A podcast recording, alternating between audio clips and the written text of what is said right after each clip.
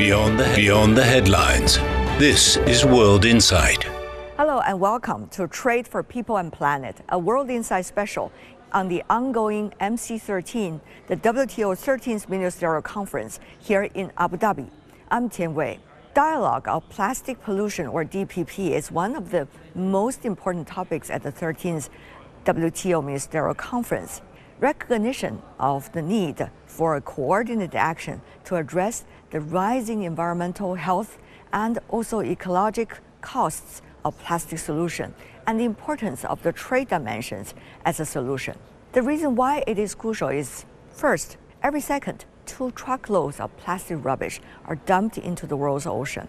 Second, the coordinators of this initiative is coming from very different perspectives, such as Australia, Barbados, China, Ecuador, Fiji, and Morocco, a great combination of both developed and developing economies. Though it is usually believed to be hard for economies to reach consensus, currently at least already 76 WTO members have taken part in the dialogue of plastic pollution, representing 85% of the global trade volume. On these and more, I had an exclusive interview with Jean-Marie Paugam, the Deputy Director General of the World Trade Organization. Jean-Marie, thank you for taking your time out of, I know, hectic schedule of yours and talk about uh, plastics uh, because we see the numbers of members of WTO getting on board uh, for this initiative and also the country that are dealing with plastic, 85% now already. So how, how much do you see this progress mean for the real success of this initiative? Well, I think you're right to, to underline that we have a critical mass of members very interested in this initiative, which was actually initially proposed by, uh, by China and other developing countries. Fiji was one of, of the sponsors, uh, Morocco also. I think there are Ecuador and some of the others also. Absolutely, who were just on the press briefing. I think this initiative has some sort of features or ingredients which makes it successful intrinsically and which are uh, paving the way maybe for future works of the WTO. The first one, I think, very important, is that it is concrete. Mm -hmm. It is action oriented. So everybody can refer to it, everybody can understand that. Sometimes what we do in the WTO may sound abstract to the uh, public opinion. This is very concrete. This is about fighting plastic pollution. As you know, there is every minute that we are talking, there is the equivalent of a truckload of plastic pollution which goes into the ocean. So everybody can relate to that. And that is the first point. The second point is that the way uh, the work is being done is extremely interesting in terms of methodologies because our members are identifying what are the best or worst practices or most harming practices to try to see where they relate to trade and how trade could be leveraged against those practices. Mm -hmm. And a third element is that the WTO here is taking part of a broader set of initiatives. As you know, there is a, a UN treaty which is being negotiated on plastic, and the WTO wants to contribute with uh, the trade brick. We, I think the members of this plastic initiative want to bring ready-made solutions that the negotiators of the broader treaty can pick and choose if they want to, yeah. to integrate in there. So all these elements of work are very appealing to some members, and maybe this is the reason why it grows. But first of all, it's so important and so concrete that everybody can relate to right. it. From the year 2020 until now, actually this initiative is one of the relatively a short one in terms of time span, and yet it has managed to get so many on board. What is it like for you to shake ever more hands as a result of this every year? How do you see the nature of the kind of work to make people informed and be able to bring them on board? I think from the, WTO's perspective. Yeah, the initiative is extremely relevant to all our membership, and I'd like to praise this initiative for something which we do not all the time find in the WTO. It's a unifying initiative. It is both a concern and an opportunity for developing countries, poorest countries, uh, small islands, all the types of memberships, different groups yeah. can find an interest in this initiative. Why? First, because the threat is being shared uh, for everyone. If uh, plastic is being dumped in your country, then you have a problem. You don't want the plastic pollution, you want to, to, to, to, to protect yourself. But also there is opportunities. Alternatives to plastics can be an opportunity for new types of trade, new opportunities for trade. For instance, if you take a country like Bangladesh, is producing jute.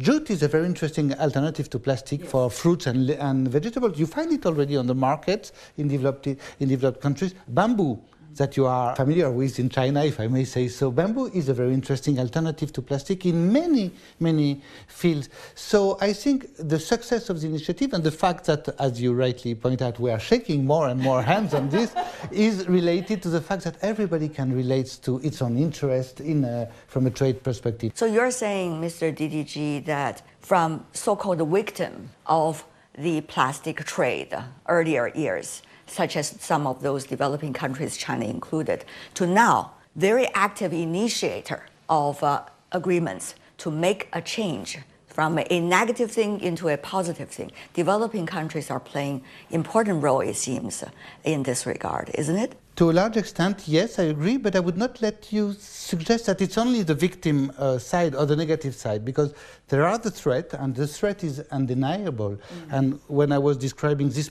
plastic pollution going from China to ASEAN to other countries to Africa now.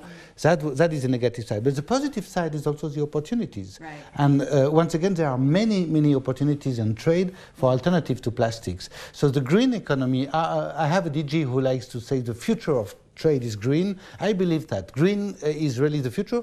Some say green is gold. It's another way of putting it. There are opportunities here. Yeah if you use the example, I see you have a, studied a lot about every individual members of the WTO, China included. If you use the example of China, it is now one of the largest polluters in the world in terms of climate change, uh, in terms of uh, plastic even. But you also see China as the largest developing country trying to stand up together with other developing countries, trying to make a change, for example, reflected in this initiative. And as also earlier with uh, being the passive dumping side of wasted plastics to now proactively trying to seek a solution. This is a very interesting change that I see in this world. I'm sure as the DDG of WTO, you see these kinds of natures of examples a lot these days. I do, I do, and especially with China. And China has this, I may say, modest way of leading without showing too much, but more and more leading. Plastic is a good example. There is another example that we are going to discuss at this ministerial conference. It's a little bit technical, but it's called technical barriers to trade. Actually, it's a very important area because it has to do with all the regulations, technical regulations which deal with trade. There is a declaration which might be endorsed this week, which has been promoted by, uh, by China. A third example, and uh, China is going to be observed very much in the rest of the world, It's fisheries, of course. Mm-hmm. We are going to, to, we are negotiating the phase two of a very important agreement on fisheries. China is a very important both fisher and subsidizer. So the way China will lead this conversation, which we, we, will be extremely important. So I agree with you. This change of being at the receiving end or at the leading uh, of, of uh, the trade and sustainability initiative is a very remarkable change that we, we hope we are going to observe more in the future. And that is my latest interview with Deputy Director General of the World Trade Organization. Um, the WTO can be a platform for constructive dialogue on sustainability. So, how do usually members' initiatives turn into an important document for members of the WTO to study on an important platform like MC13? I posed this question to an insider, Carolyn Deere Birkbeck, who is the founder and executive director of the Forum on Trade, Environment, and SDGs. Caroline, congratulations. Thank you. Thank you. oh, you. Wow. So 2020 until today, look at the plastic initiative, how far it has gone. Exactly. It's been an amazing success. We started three years ago, the initiative started with just six WTO members. We're uh, co-sponsoring the launch of the first informal dialogue on plastic pollution at WTO, and then today to have 78 ministers, with, uh, sorry, ministerial statement with 78 countries um, supporting is really a fantastic achievement. I loved some personal anecdotes, if you can, you know, just to tell people how things are being done. One of the things that I feel has been really important in this process is to support um, diplomats and governments with good evidence. Um, and that is something that the thing, at least for me, is very rewarding is, you know, I have written many papers, say, on trade flows in plastics, and watching the issues, if you watch the governments take up the issues and recognize mm. that this is important. We talk a lot about the hidden flows of yes. plastics in right. the globe. We have, we know that we have a plastic bag, but actually plastic is in many products around us, and that's yeah. very difficult to track and to understand and to manage. And so it's very rewarding, I think, when you see people pick up these ideas. But for me, honestly, the most rewarding a few weeks ago, maybe this is not the anecdote I should be telling, but a few weeks ago, one of my colleagues sent a photo of several of them, very diverse group of countries, sitting around at the end of the day when they concluded the negotiations of this statement right. on ministerial statement. And they were sharing a glass of wine together, and I looked at the photo and I was really touched and I thought it's really amazing that they have been able to come together and do this because as you know sitting here it's not easy no. at the WTO to make things happen and seeing the, the colleagues working together is something that um, I think is a is an extraordinary example and I do think that um, the six coordinators have done a marvelous job. You think of the diversity Australia, China, Barbados, Morocco, yeah, Ecuador. It's a very diverse, Fiji, a very diverse group. And they have done an extraordinary job together as six this is also rare at the WTO that you have six coordinators, not just two. Yes, indeed. But yeah. the six has meant I think they have been each able to reach different constituencies in the WTO, mm. build understandings, and so on. So it's been an extraordinary, for me, an extraordinary positive uh, journey to, to watch and to support you i see you joke with your colleagues from different parts of the world. You talk to them and call them uh, mr plastics and they call you madam plastics. Right. What do you think during the process have you learned about bringing consensus in a very different environment? Let's just put it that way. An environment where fragmentation happens where uh, economies are going to different uh, directions uh, where you see geopolitics these years, especially, is heavy on people's mind. So, what is that process of building consensus like? So I think one of the things that the coordinators have done extraordinarily well, and I would say, you know, China has played a leadership role in is listening and integrating their perspectives into the work. So if you look at the ministerial statement, it has a very balanced approach. So it, it's, it's ambitious, it looks at the whole life cycle of plastic and what needs to be done. Yeah. It looks at the range of different trade policy um, instruments that are relevant, ways in which countries co- could cooperate, and it's all there. So there's enough there for everyone to see that relates to my to my interest. That's something that I could do. I can see is important. It also is. It gives. It doesn't tell countries what they must do. Mm-hmm. He says this is what we encourage you to do, mm-hmm. and it's also been a, a slow process of learning together. So the last two years they focused on identifying issues that they thought that they would could collaborate on. Mm. Two years they spent time understanding different perspectives, and now they got to the point where they say, okay, now we can not just identify them, but we can say we're willing to cooperate on these individually, collectively. It's on a voluntary basis, but it's still massive progress, really. Right. One of the things about initiatives and agreements of WTO is it's very technical. Yeah. It's very abstract. Yeah. And also, it's very long. Yeah. If you look at the document, it has a lot to do with the nature of multilateral uh, consensus building because you need to bring everybody's interest in here. But can you explain in layman's words what this initiative is really about? So, the key thing to understand is that the plastics economy is global. So we have almost all plastics involve some kind of international supply chains. There's trade across the life cycle of plastics. 5% of global trade is trade in plastics, probably more. So if you want to end plastic pollution, you need to better manage and transform these supply chains so yeah. that we're producing more sustainable plastics. We're taking out plastics that are harm, particularly harmful to the environment. We're promoting um, trade in waste management technologies, in non plastic substitutes or new business models that use less plastic. Mm-hmm. So, these are the kinds of things that governments are saying that they wish to cooperate on through the DPP. So, one is around transparency. Let's better understand what's being traded internationally, mm-hmm. what's in these products, how recyclable are they, do they have harmful additives, or are these good ones? These are better, you know, more sustainably produced, more um, recyclable or more reusable. Mm. So we're trying to find ways to help countries identify those products, to promote the kinds of products that can help shift to more sustainability, and also to reduce those that we know are harmful to the environment or to human health, or that we can't manage properly at the end of life. And another area is to promote um, international standards. That means that when you're trading across borders, mm. companies have confidence that what they're producing will have access to markets because it meets certain criteria. At the moment, we have a number of different national schemes. It's a patchwork. It's very hard for companies to invest in change if they don't know um, what the requirements are going to be around the world. But one of the things that has been very useful with the DPP in this regard, and it's very novel at the WTO, is they've involved a lot of stakeholders.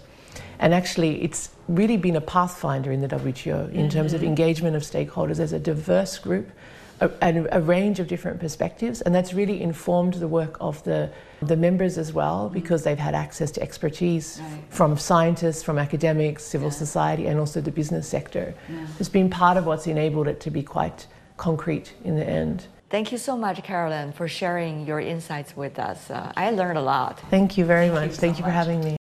Beyond the, beyond the headlines, this is World Insight. Hello and welcome the latest coverage of the ongoing MC13 here in Abu Dhabi. I'm Tian Wei. In the dialogue on plastic pollution, developing countries make up the majority. Why do these relatively small countries have a strong incentive to push for this? On that, I talked to the Minister of Commerce from Ecuador, and here is our conversation. Your country, Ecuador, is one of the most important initiators from the very beginning, back in 2020, yeah. isn't it? So tell me how it has got to be where it is. 85 countries already signed up. We have some initiatives in Ecuador, but and we are trying to have our initiatives spelled to the world, mm. um, so the world can um, have a new view an overview on how a small country is trying to fight against plastic pollution. We have a common goal that is um, trying to have you know the safety of the world and the human health um, as a priority. And Ecuador has in our constitution we have the environment that has the, the human rights as, as, our, as the citizens so for Ecuador it is very important to have these environmental initiatives it's not only for the tourism tourism.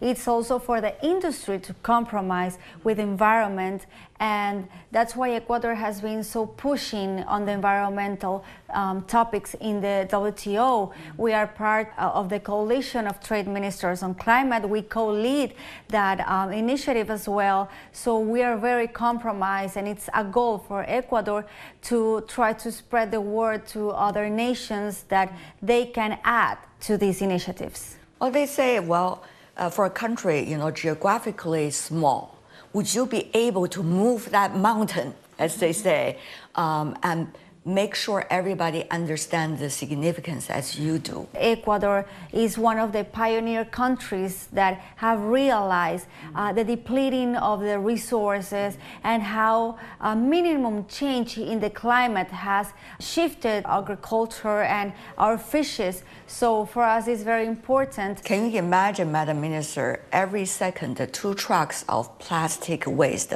being dumped into the sea? Every day. Very sad, in fact. Yeah. And also, we saw developing economies or passively have to were passively facing this reality earlier in early years. For example, the plastic waste from developed economies being quote unquote through trade yeah. exported yeah. to the developing countries, and it's the latter that has to deal with it. So now, of course, we see a collection of developing and developed economies on this initiative. What does it say to the rest of the world about all economies coming together? You know, this strong momentum. I think the synergies that you can create from developing and less developed countries have shown that a, a space like the WTO help us to really enhance these in initiatives. You can collaborate with developed economy and they can unify the, the vision on how the world should be because um, all the countries consume resources. All the countries need water, they need clean air, you need food. So, in order to sustain that for future generations, I think that having the environment in the middle of the conversation right now is a must. It's not just um, a theme of, of, the developed countries that want to do something for, for the developing countries mm-hmm. is that the developing countries, such as Ecuador, we have the resources, we have the Amazon, we have to preserve it. And in order to not exploit the resources we have, such as oil and gas in the middle of the Amazon, mm-hmm. we need the support of the developed economies. And I think we have come together and we realize as de- developing countries and developed countries, we have this common goal that is to protect the environment. And the plastic is one of the things that join us together. Right. We have to fight against the, the pollution of plastic. Do not always complain about the bigger picture. Exactly. Make sure we find an angle and work on it yeah. and show it to the rest that we can do it and then scale it up so that we achieve things on different fronts. Right now, we're sending a message not only to developed countries, but also to developing countries yeah. that you can put in the center, in the middle of the conversation, your problems on how to deal and preserve your natural resources, but at, at the same time, try to make some conscious decisions on how it affects the environment. Mm. So right now we have, you know, a marine sanctuary in the Galapagos. Yeah. We are trying to have the, the initiative being signed in the Galapagos, and um, and and we are uh, we are doing some public policy as well inside Ecuador. We have circular economy, trying to have the local industry also enhanced with this initiative.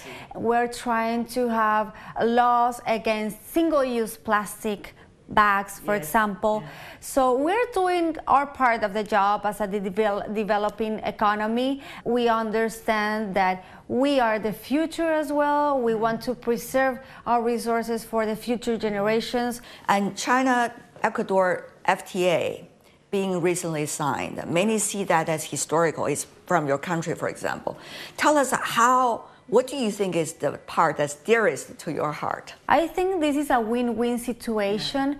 We had 800 exclusions, so it's a lot of products that we are trying to protect in our own local industries, such as um, shoes and you know clothes. And what you really needed was to have the products that you already consume to be more attractive in this market share um, in China. We are going to create almost 50,000 jobs out of this in FTA. Wow, that's so impressive. that's impressive yeah, for yeah, an 80 indeed. million uh, Especially people. if you look at the world's economy is not necessarily at its best time, yeah. right? But there are also questions about, you know, how much vitality is there in the Chinese economy. So tell us more about what is your assessment from a trade minister's perspective what China's economy is like and which part of the Chinese economy are you do you value the most? I think the China economy um, divides in the Chinese have this um, price market yeah. and also you have a quality market. Um, it's what we see from Europe, for example. Mm. We have two type of products in Ecuador. We mm. have the, the, the ones that try to compete for the price and the ones that is really good quality.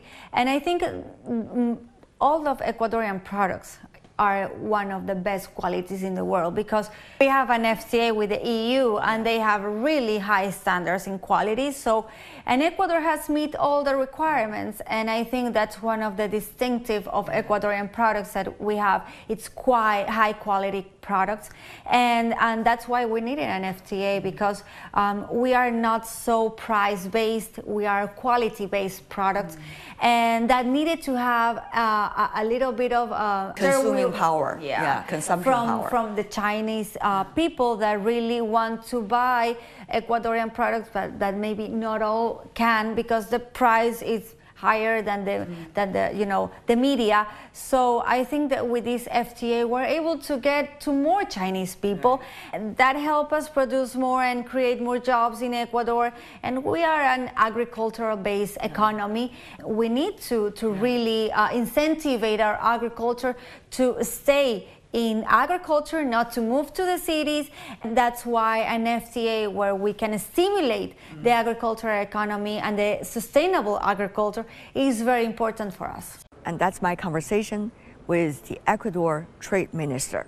And that's all the time we have for today. On behalf of my team here in Abu Dhabi and in Beijing, bye for now.